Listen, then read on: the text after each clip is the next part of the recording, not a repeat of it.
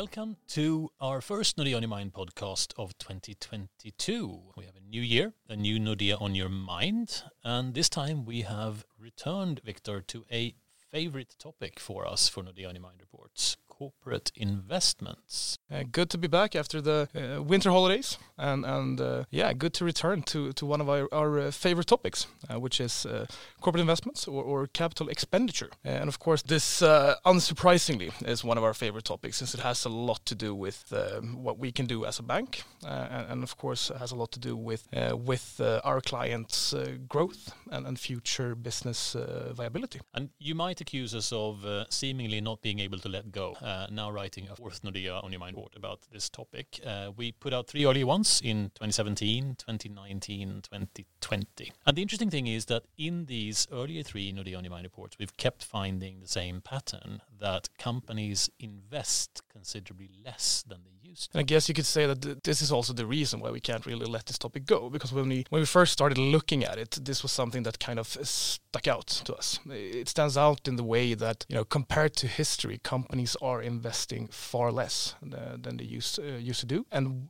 when we have returned to this topic before, this, the same kind of pattern still remains. And, and in, in many ways, it's quite puzzling because of course as anyone knows investment or capital expenditure in a company is of course a prerequisite for for uh, future growth. And what we have seen and what we continue to see uh, is that companies are spending uh, even less and less than they have done in the past.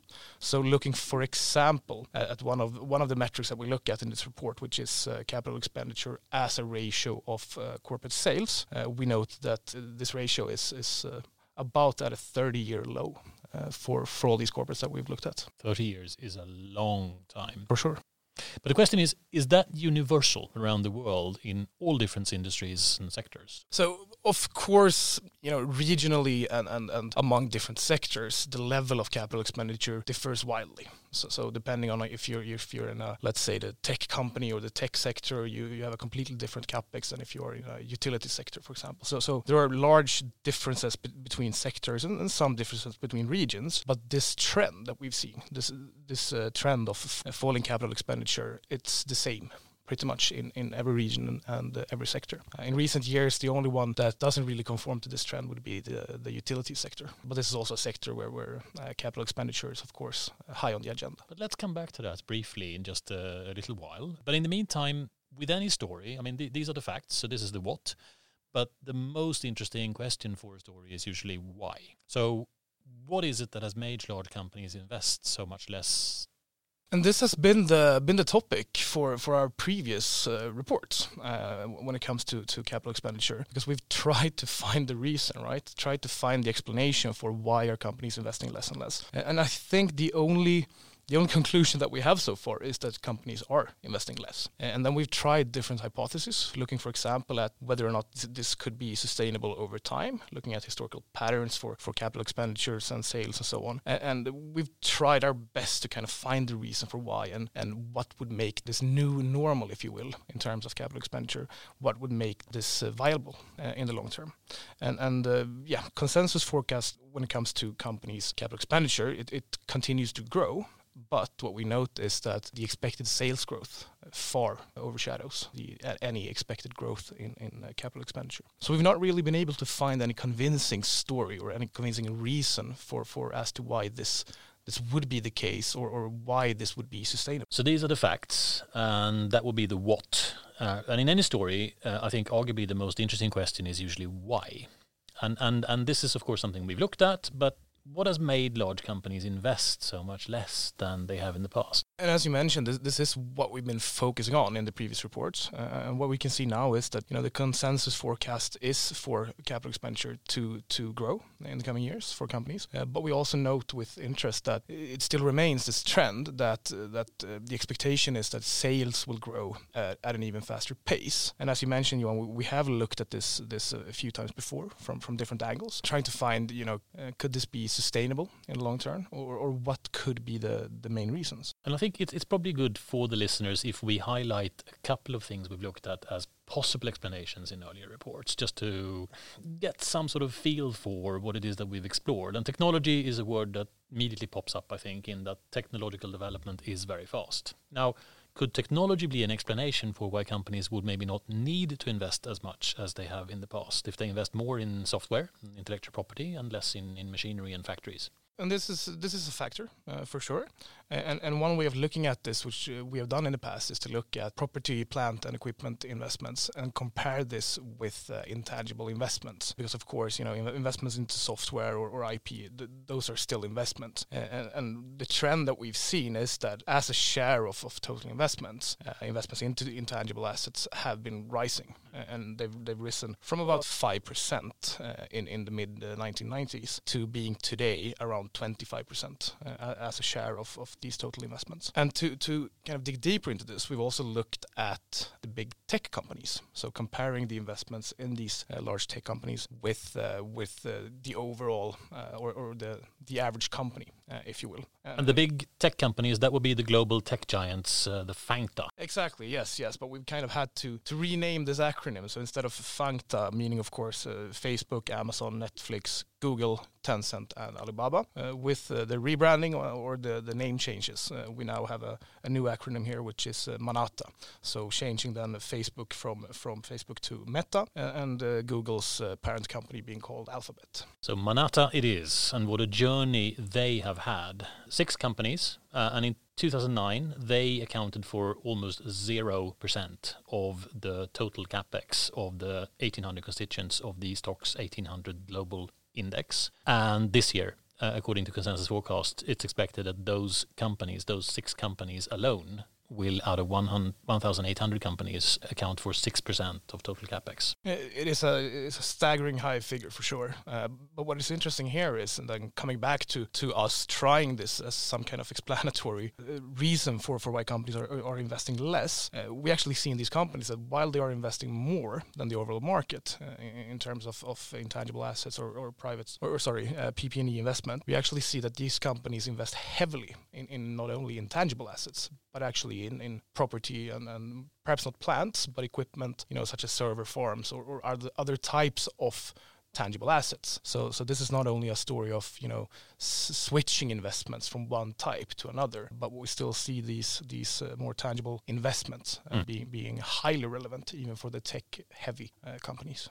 And on still the sort of overall theme of technology, and this is maybe to just give one more example of things we've looked at in earlier reports that we have thought might be possible explanations for why corporates invest less in relation to their revenues than in the past. We we also tested the hypothesis: is it that companies are seeing better productivity on their investments, in that technology lets them become more efficient in their investment spending, so that they don't need to invest as much to generate another dollar of sales as they did in the past. But in order to understand that a little bit better, we actually analyzed it and, and, and came up with some numbers showing that if we are to believe that companies continue to invest less as they have done in recent years than they did earlier in history, the productivity, the additional future revenues they would generate with those investments they make would need to grow about 9% per annum which is a staggeringly high growth rate of productivity for investments. And just to compare that with something, if you look at, for example, labor productivity, how much do you get out of your workforce every year?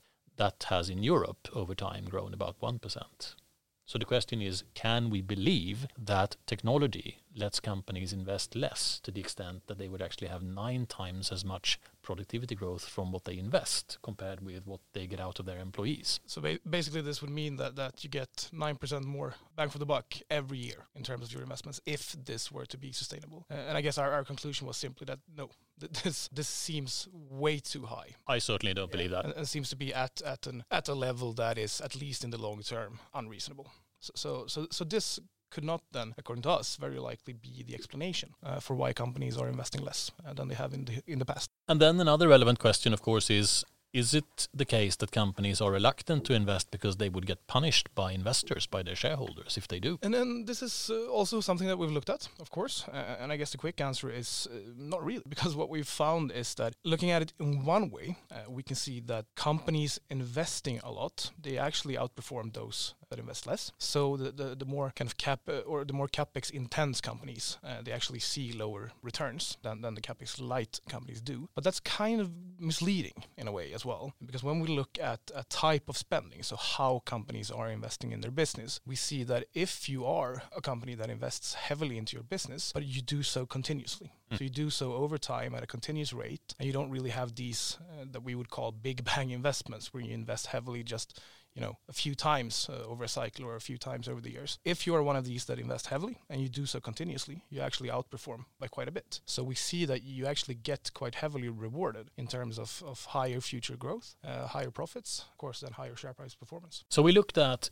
could it be that technology means that you don't need to invest as much as in the past, and that's not the case. We looked at do we see a productivity development for investments, meaning that you're getting so much more out of what you invest that you don't need to invest as much as in the past. And that's not the case. And there is no real reason for companies not to invest because they should be afraid that they get punished with a lower share price because actually investors seem to appreciate companies that invest because they grow more. Yeah. And having learned these things and other things, we decided to take a different approach this time. And, and, and therefore, instead of trying to look for even more potential explanations, we twisted things around and instead pointed at what could we see that could change this trend of lower investments than in the past. And one factor that we made the overall theme of this capex Nordea on Mind report uh, was pretty evident, right? Um, uh, sustainability, ESG. Yeah. That would be the thing that we could easily see could be a real game changer for corporate investments going forward. And as you say, tr- trying to, to uh, kind of uh, twist it around and ask the question then what could change, uh, this stands out, uh, and it stands out in an interesting way because it's this is some, not something that will you know be affected by any any type of macro trend or any type of business cycle. This is a kind of overarching thing that companies will need to take into account. So ESG factors, and, and more specifically, uh, what we've done is to have a look at uh, the fact that companies will need to be a part of this journey to becoming more sustainable in society. And, and more specifically, uh, we have a lot of lot of countries, almost 200 countries, being being signatories to the Paris Agreement of, of 2015, where the objective is to limit global warming. Uh, and we also see some other agreements on a global country level in terms of, of ambitions to become more sustainable. It's kind of hard to argue against the driver that we want there to still be a planet that is habitable in the future. So this is simply going to happen, uh, and, and companies just need to take that in and, and act accordingly. And need to be a part of the solution and be able to actually capitalize on, on these new uh, new um, opportunities that will arise. Definitely. And to be a little bit more concrete about what will be needed in order to meet the targets of the 2015 Paris Agreement, the first phase, which I guess you could argue we are right in the midst of now, is of course to halt investment in fossil fuel based energy. And the second phase, which has already started is to roll out the alternatives uh, when it comes to power generation, wind and solar electricity, um, electrification of transport, and on the real estate and building side, zero carbon rated buildings, and of course, when it comes to all industrial manufacturing activity, clean energy in industry. And that's a phase we can see stretches out to around 2030. And then looking at all the various initiatives in place, the third phase should see this development continue, leading to, in the very long term, if you take the 2050 perspective, at that point, two thirds of electricity being generated worldwide coming from wind and solar uh, 90% of heavy industry being low emission and 85% of buildings being zero carbon ready. So it, it's a pretty dramatic journey over, to be sure, a large number of years, but nonetheless, comparing with the starting point, it's uh, immense. And, and this is just to be clear, this is in the scenario that we want to live up to these agreements. So in the scenario that we want to to limit global warming to a certain certain number of degrees, in the scenario that we want our planet to to actually survive, yes, then this would actually need to happen. And and, and not only that, this is in the scenario of what countries have actually signed uh, when it comes to legally binding documents uh, in terms of of making sure that we actually reach these targets. Uh, and I guess it's it's probably helpful uh, not only for us but uh, especially for our listeners as well uh, to get a feel for you know how much actual um, you know how, how much in addition additional investments are needed for this uh, this large transition uh, to be able to take place. Uh, and, and, this is a large transition. You know, transitioning, uh, as you mentioned, you want different industries uh, from from an energy supply that looked one way in the past, and an energy supply that needs to look a different way.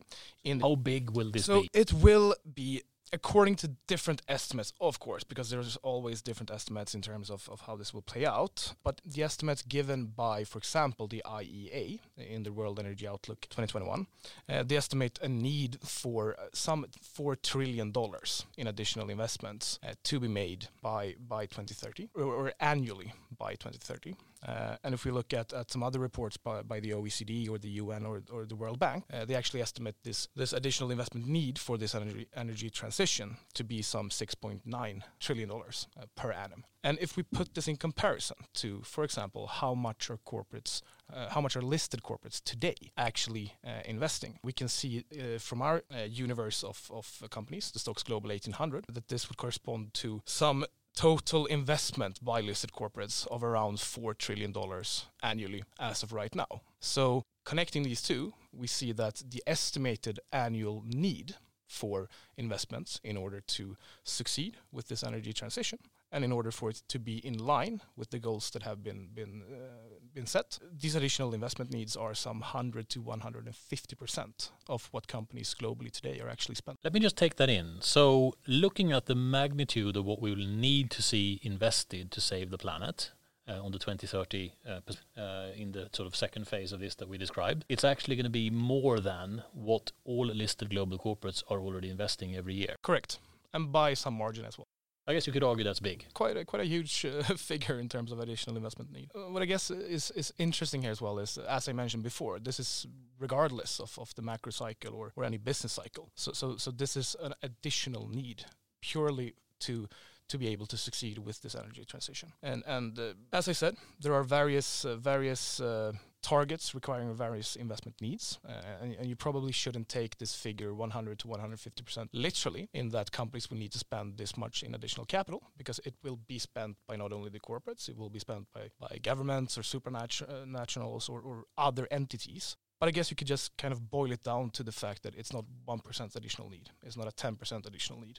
It, it's uh, 100 or 150% additional need. So it's significant, regardless how you look at it. Not only significant, it's huge. But how is it going to play out in different sectors? Not everyone will be affected in the same way. For sure, for sure. Uh, and in order to quantify this, we've we've dug deeper into some specific sectors that will be uh, be affected more than uh, than other sectors. So one such example is, is looking at the the uh, energy sector. Uh, so, what would the energy sector need to invest in order to su uh, succeed with this? And looking at the current capital expenditure within the energy sector, we can simply highlight that given the targets set out and given the estimated costs to achieve these targets uh, by, for example, the, the IEA, the energy sector would need to invest some 800 billion euros in total extra up until 2030 compared to what they're doing right now. And if they were to continue uh, with the existing investment trend that we see within the energy sector, their, their level of capex in, in 2030 would be some 40% uh, of what is actually needed. Investing less than half they need doesn't sound great. Yeah, uh, it's, it's a big shortfall. Are other sectors going to do better? Others will. they will do, do better, but we still see a, a quite significant shortfall in, in most of the sectors that we, have looked at. So, so one other sector is utilities, and mainly within this sector, we're look looking at, at you know the electrification of our energy supply and and, and uh, building out the electrical grid, just as an example. And in this sector, we we uh, it, it looks better. So what we see with the given investment trend within utilities, uh, they would reach some 87% of what is actually needed. So this uh, this 13% shortfall within the utility sector, it adds up quite quickly. So by 2030, we have a have a total gap or total investment shortfall by some 350 billion dollars since we have this huge need, of course, uh, it, it, requires large investments in order to turn this around. Uh, looking at industrials, for example. And again, this has to do with uh, with electrification uh, of of, of uh, production within the industrials, among other things. Uh, and we see that if they are they were to continue on their current investment path, this corresponds to some 80% of what they actually need to invest. And also then up until 2030, this would uh, would result in a 150 billion dollar shortfall. And then another big sector where this is a huge thing, of course, is transport, and we can see them investing 60% of what they would need on the 2030 horizon. That would be another almost $200 billion of, of capex that would need to be made, which we don't see extrapolating from current trends, is on the way of being made. So adding all it, this up, it, the, the, numbers get really big. Yeah, so, so, just from, from these sectors, uh, if we add it up,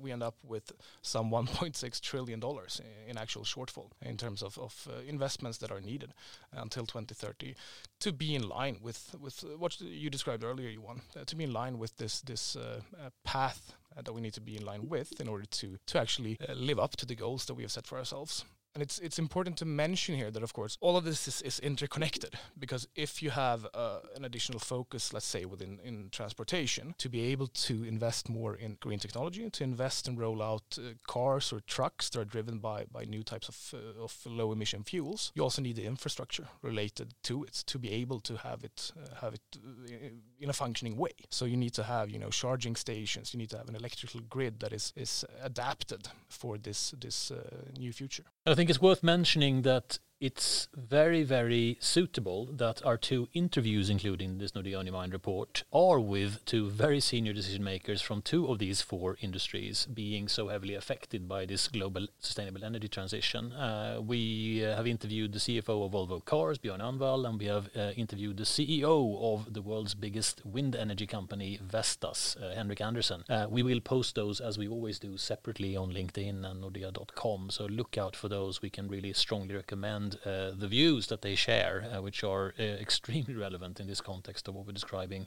will be the impact on, on different key sectors facing this transition. But I think a good way to conclude, Victor, is to maybe just observe a little about how we think corporates should think about all this and what's happening. I mean, we've we've looked at this and concluded that we can't find any compelling explanation for why corporates would be able to get away with investing much less than they've done in the past. So we think that it is going to have to come back, and we do think, as we've tried to describe that sustainability and specifically the sustainable energy transition worldwide is going to be a huge potential game changer leading things in that direction. And for companies, as you alluded to earlier, it, it's not only about being defensive and, and reactive and, and, and feeling pressure to invest in having a sustainable business model, a sustainable footprint and a sustainable supply chain. That's going to be a necessity in order to remain viable, investable, qualify for credit, etc. But it's also a very positive driver here in that there are going to be massive business opportunities for corporates to actually deliver goods, services, solutions for all that needs to be invested in in order for the world to make this energy transition. So, so that's more of an encouragement to invest. Yeah, as the world as a whole invests more, uh, I mean, it's it's completely unfeasible that there wouldn't be any great opportunities for for companies. Absolutely, and then we would hope that Nordea, as a partner to many of these companies, could have a role to play. I think it's certainly the case that Nordea could help. Uh, we can help explain necessary transitions uh, from a lender perspective, from an investor perspective. Through our own specialist colleagues, we can offer ESG advice to companies. And, and, and being a bank, I mean, it's, it's needless to say, we're able to help with transition funding. Uh, we have uh, superb colleagues in our sustainable finance advisory team uh, who are experts and can help with a lot of concrete issues for companies to consider, such as sustainability strategy, uh, ESG rating ratings advisory, sustainable finance frameworks, etc. So we would really encourage corporates to uh, have a dialogue with them to be able to get some input and guidance on, on how to position themselves in, in all of this. I think that's a good place to conclude. I've really enjoyed this, Victor. This is a topic that uh, that is a favorite, and I think quite possibly could remain a favorite. And quite possibly it could be one uh, one that is subject to a new report in the future we should not rule out a capex five. I think uh, that that's something to consider for coming Nordea on your mind reports going forward. But in the meantime, I look forward to our next Nordea on your mind report as well, which is going to be about project finance, and we will of course do a new podcast on that when it is released. So look out for that. And in the meantime, thank you all for listening. See you next time.